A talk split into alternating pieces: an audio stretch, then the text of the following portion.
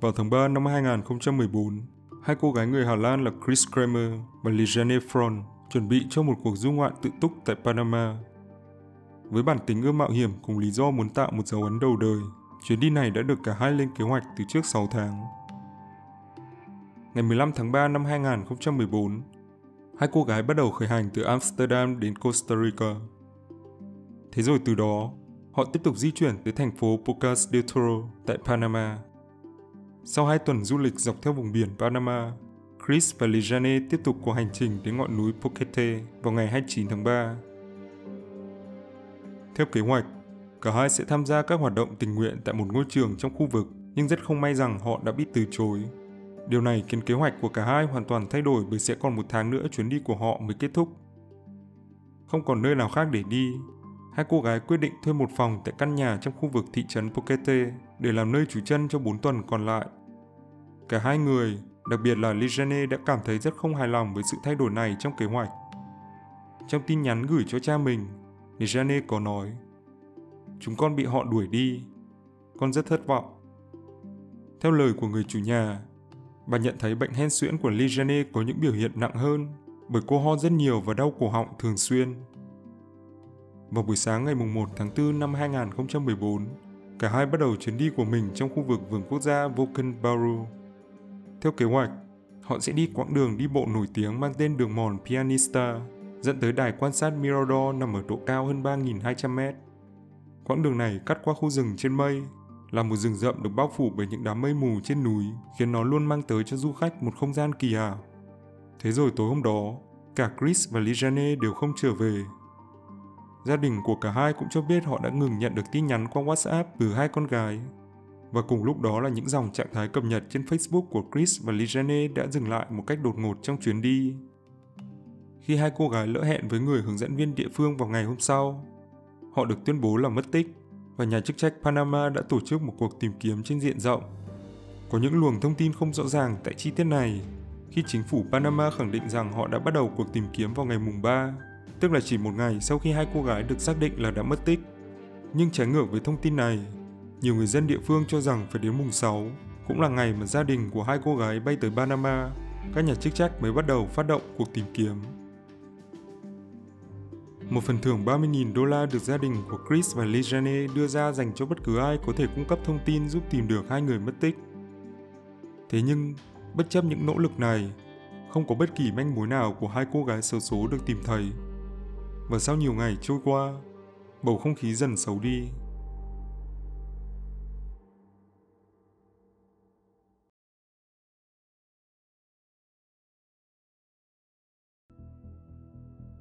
Mười tuần trôi qua vẫn không có tin tức gì từ Chris và Lijanne, và khi mọi hy vọng tìm kiếm câu trả lời cho số phận của hai người tưởng như đã biến mất, một manh mối cuối cùng đã xuất hiện.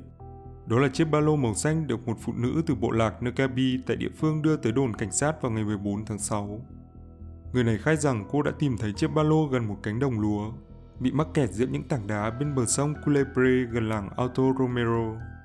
Đây là một khu vực hẻo lánh ở quận Risco, cách xa vị trí của Chris và Lijane được nhìn thấy lần cuối khoảng 10 km. Khi cảnh sát mở chiếc ba lô ra, Họ phát hiện bên trong là hộ chiếu của Lijane, một số quần áo, kính dâm, 83 đô la tiền mặt, một chai nước và chiếc máy ảnh cùng hai chiếc điện thoại di động vẫn còn trong tình trạng tốt. Đây là một phát hiện rất quan trọng bởi chiếc máy ảnh và điện thoại di động được coi là những bằng chứng đặc biệt sẽ có thể giúp đưa toàn bộ vụ việc ra ánh sáng.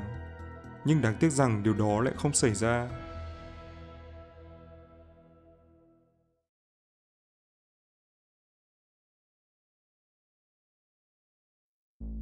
Sau khi kiểm tra những chiếc điện thoại được tìm thấy, các nhà điều tra phát hiện rằng đã có một số cuộc gọi khẩn cấp được thực hiện chỉ vài giờ sau khi chuyến đi của hai cô gái bắt đầu. Chúng gọi đến các số máy cấp cứu ở cả quốc tế và địa phương, nhưng những cuộc gọi này đã không thành công vì khu vực mà Chris và Lijanne đang ở hoàn toàn không có sóng di động. Điện thoại của Lijanne sau đó đã hết pin vào ngày 3 tháng 4 và chiếc điện thoại còn lại của Chris kể từ đó đã ngừng thực hiện những cuộc gọi và chỉ được bật ở một số khoảng thời gian nhất định có thể là cách tiết kiệm pin trong khi họ đang di chuyển để tìm kiếm nơi có sóng tốt hơn. Sau đó, trong suốt khoảng thời gian từ mùng 7 đến ngày 11, có tổng số 77 cuộc gọi liên tục tới các số điện thoại khẩn cấp cả trong và ngoài nước được thực hiện liên tiếp bằng điện thoại của Chris. Điều này đã diễn ra khi cuộc tìm kiếm đang ở thời điểm giáo diết nhất có nghĩa là cả hai vẫn còn sống trong khoảng thời gian này. Có lẽ điều khủng khiếp hơn những cuộc gọi cầu cứu không được trả lời này là những bức ảnh được tìm thấy. Trên máy ảnh của Legene, các nhà điều tra đã lấy được những bức ảnh chụp từ ngày 1 tháng 4 cho thấy họ nhìn ra đường phân chia lục địa, một địa điểm nổi tiếng tại Panama. Những bức ảnh này hoàn toàn bình thường và cả hai có vẻ đang có tinh thần khá tốt với những kiểu tạo dáng khác nhau trong khi chụp. Thế nhưng càng đi sâu vào các bức ảnh, câu chuyện càng trở nên u ám hơn. Cảnh sát phát hiện ra rằng Chris và Lijane đã chụp một số hình ảnh tại một thác nước. Điều này xảy ra ngay trước cuộc gọi khẩn cấp đầu tiên khoảng hơn một tiếng. Nhưng sau đó máy ảnh này không được sử dụng lại cho đến ngày 8 tháng 4, tức một tuần sau khi họ được tuyên bố mất tích. Tại thời điểm này, đột ngột có khoảng 90 bức ảnh được chụp liên tiếp cách nhau rất ngắn. Tất cả đều được chụp vào ban đêm từ 1 đến 4 giờ sáng và chúng quả thật rất kỳ quái. Trong số những bức ảnh này, nhiều tấm không có bất kỳ hình thù gì ngoài một màu đen đặc, trong khi những bức khác lại hiển thị cảnh tượng mờ ảo của khu rừng vào ban đêm. Nhiều người cho rằng mục đích của người chụp không phải muốn ghi lại hình ảnh mà thực ra đang cố lấy nguồn sáng ở đèn flash trên máy để nhìn hoặc tìm kiếm thứ gì đó trong đêm. Trong số những bức ảnh được chụp, một số nổi bật lên một cách kỳ lạ. Đầu tiên là bức ảnh khó hiểu chụp một cành cây mà buộc trên nó là những mảnh ni lông màu đỏ nhiều người suy đoán rằng đây có thể là nỗ lực nhằm tạo ra một tín hiệu để đánh dấu địa điểm. Trong một bức ảnh khác, thứ gì đó giống với giấy vệ sinh và chiếc gương được đặt trên một tảng đá. Cho tới giờ, vẫn không rõ ý nghĩa của chúng là gì. Bức hình có lẽ kỳ lạ nhất là ảnh chụp cận cảnh mái tóc của Chris. Những bức còn lại tiếp tục chụp màn đêm kỳ ảo của khu rừng mà không cho thấy bất cứ điều gì thực sự đặc biệt.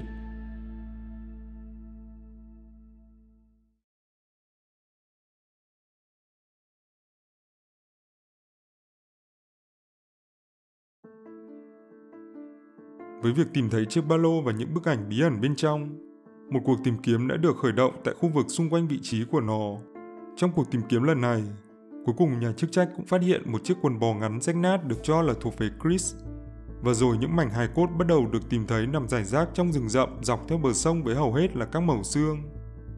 Mẫu vật hoàn chỉnh nhất trong số chúng là phần còn lại của xương bàn chân nằm gọn bên trong một chiếc giày, cùng mảnh xương chậu lớn được tìm thấy sau một thân cây gần đó.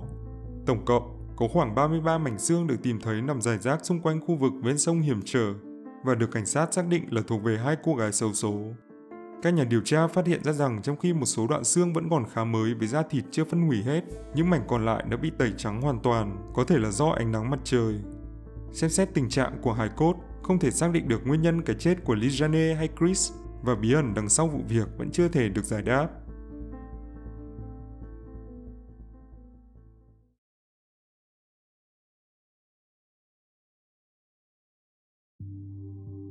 Tình trạng kỳ lạ của hai bộ hài cốt cùng với những bức ảnh khó hiểu đã tạo nên rất nhiều suy đoán về những gì đã xảy ra với Chris và Lijane. Giả thuyết nổi bật nhất được đưa ra là mọi chuyện bắt đầu từ việc họ đã nhầm đường trong quá trình trở về, và thay vì quay trở lại Pokete ở phía nam, thì họ lại tiến sâu vào vùng rừng rậm hoang dã ở phía bắc. Khi bắt đầu biết mình bị lạc, cả hai đã cố gắng liên lạc với cứu hộ khẩn cấp, nhưng tiếc rằng họ lại không thể kết nối với tổng đài. Chris và Lijane có lẽ đã cố gắng tiếp tục đi sâu vào rừng mong sao có thể gặp được sự trợ giúp nào đó. Thế nhưng đáng tiếc cho cả hai là những gì chờ đợi họ chỉ là quãng đường dài hàng trăm cây số không có người sinh sống với thiên nhiên vô cùng hiểm trở. Với những gì được tìm thấy, nhiều người cho rằng có thể vào ngày mùng 8, ngày mà những bức ảnh kỳ lạ xuất hiện, Chris đã gặp phải một tai nạn trong đêm rất có thể cô đã trượt chân và bị ngã xuống từ trên cao khiến cho Lijane phải cố gắng giúp đỡ trong bóng tối của khu rừng. Những bức ảnh chụp liên tục xuất hiện có thể là do Lijane đã sử dụng đèn flash của máy ảnh để tìm kiếm bạn mình trong bóng tối. Nhớ rằng với loại máy ảnh Canon SX270 của Lijane thì chỉ bằng cách chụp ảnh đèn flash trên máy mới được bật sáng. Nhìn vào khoảng thời gian của những bức ảnh, chúng có vẻ được chụp lần lượt khi Lijane đang mò mẫm trong bóng tối để giúp bạn mình Đầu tiên là vào 1 giờ 30 phút, ngay sau khi sự việc xảy ra. Tiếp theo vào 1 giờ 38 phút. Bức ảnh này có vẻ được chụp ở góc máy nhìn từ một phiến đá ở trên cao xuống dưới. Vào 1 giờ 39 phút, Lijane có thể đã quyết định đánh dấu vị trí mình đang ở bằng cành cây kỳ lạ và bắt đầu trèo xuống vách đá để tìm kiếm bạn cô.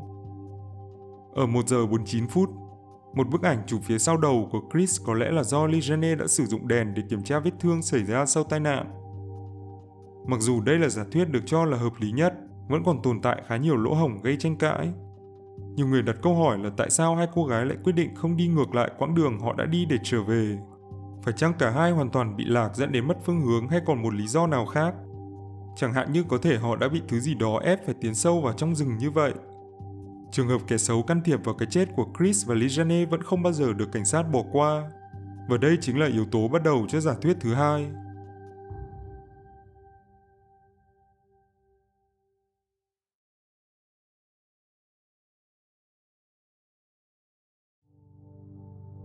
Theo một số bài báo đăng sau vụ việc, có một hướng dẫn viên mang tên Feliciano đã được đề cập khá nhiều bởi ông ta là người đã báo cảnh sát về vụ mất tích của hai cô gái. Đây cũng là người mà nhiều cư dân địa phương nghi ngờ đã có dính líu đến cái chết của Chris và Lijane. Theo các nguồn thông tin được ghi lại thì người này đã gặp hai cô gái khoảng một ngày trước khi họ biến mất. Ông ngỏ lời muốn làm hướng dẫn viên cho họ trên quãng đường đi tới đường phân chia lục địa cùng buổi tối nghỉ lại tại trang trại của ông phía bên kia dãy núi. Vì một lý do nào đó, hai cô gái đã từ chối lời đề nghị này và quyết định đi đường mòn Pianista một mình.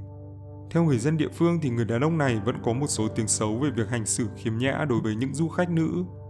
Không chỉ có vậy, nhiều du khách sau khi vụ án mạng xảy ra đã lên Reddit để nói về những trường hợp mà người này đã có biểu hiện quấy rối đối với họ.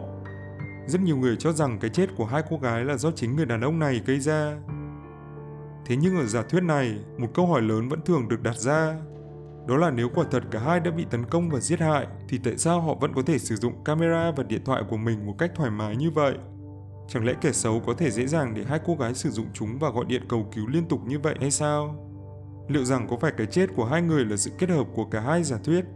Đó là người đàn ông này sau khi bị từ chối đã cảm thấy khó chịu và bám theo hai cô gái để tìm cách trả thù. Và chính điều này có thể đã khiến cho họ sợ hãi để rồi chạy về hướng ngược lại, dẫn tới sự lạc đường và hậu quả đáng tiếc đã xảy ra.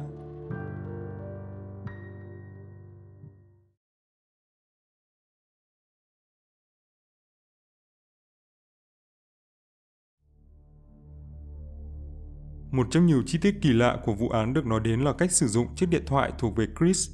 Theo nhiều nguồn tin ghi lại, bắt đầu từ ngày 5 tháng 4, một ngày sau khi điện thoại của Lijane hết pin, chiếc iPhone của Chris được bật lên nhưng mật khẩu đã bị nhập sai. Và từ đây chiếc điện thoại không được nhập mật khẩu lần nào nữa. Nhiều người cho rằng ở thời điểm này, điện thoại của Chris đã bị kẻ xấu lấy mất và hắn đã cố gắng mở chiếc điện thoại này. Thế nhưng theo nguồn tin chính thức từ nhà điều tra tại Hà Lan, không có một lần chắc chắn nào mã pin bị nhập sai. Tất cả những gì họ có thể khẳng định đó là chiếc iPhone hoàn toàn không được mở khóa từ ngày 5 tháng 4, hoặc là do sai mật khẩu, hoặc là do người dùng không nhập chúng vào máy. Điều này có thể được giải thích là để tiết kiệm pin một cách tối đa. Chris và Lijane đã quyết định không sử dụng chiếc điện thoại vào việc gì khác ngoài kiểm tra sóng di động để có thể gọi cứu hộ. Bởi ở thời điểm này đây là vật duy nhất có thể kết nối cả hai với thế giới bên ngoài và giúp được họ. Chi tiết khác vẫn còn gây nhiều tranh cãi là bức ảnh 509. Theo các nhà điều tra, tất cả những bức ảnh chụp trên camera của Lijane đều được đánh số một cách đầy đủ và lần lượt. Nhưng có một điều kỳ lạ là bức 508 và 510 nối liền với nhau mà bức 509 lại hoàn toàn không tồn tại. Có hai cách giải thích được đưa ra cho điều này. Một là bức hình đã bị lỗi trong quá trình sử dụng khiến nó biến mất, hoặc hai là ai đó đã cố tình xóa nó đi. Điểm đặc biệt của bức ảnh này là việc nó nằm giữa hai tấm hình một là tấm cuối cùng chụp vào ngày 1 tháng 4, cũng là ngày cả hai bắt đầu biến mất.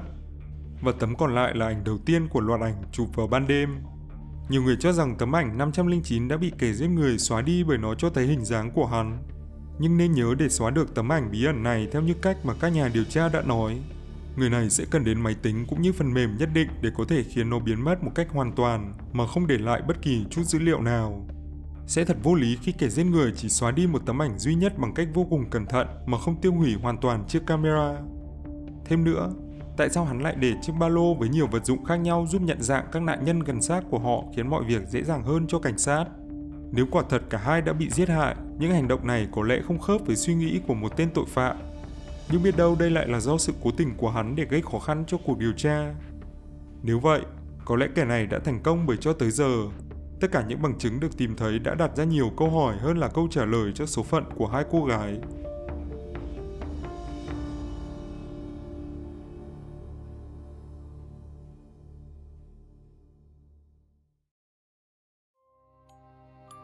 Sau khi sự việc xảy ra, nhiều người đã tìm kiếm khu rừng để cố gắng xác định lại vị trí của những bức ảnh chụp trong camera. và nơi mà họ cho rằng chính xác là chân một thác nước với cây cầu khỉ được hình thành từ ba đoạn dây cáp. Rất có thể nó chính là nguyên nhân khiến Chris bị ngã khi đang cố gắng đi trên nó vào ban đêm, để rồi dẫn đến cái kết đáng buồn của hai người. Nhưng những điều này vẫn chỉ là phỏng đoán bởi nếu chỉ dựa vào những bức ảnh mờ nhạt trong bóng đêm, không ai dám chắc rằng đây là nơi chúng được chụp. Chris và Lijane có phải là nạn nhân của một vụ tai nạn do địa hình hiểm trở, hay trách nhiệm thuộc về một kẻ nào đó có ý đồ xấu với hai cô gái trong khi họ đang lạc trong vô vọng? Quá nhiều câu hỏi còn bao phủ lên cái chết đầy thương tâm của hai người, và có lẽ câu trả lời sẽ mãi ẩn sau lớp sương mờ ảo trong cánh rừng bao la.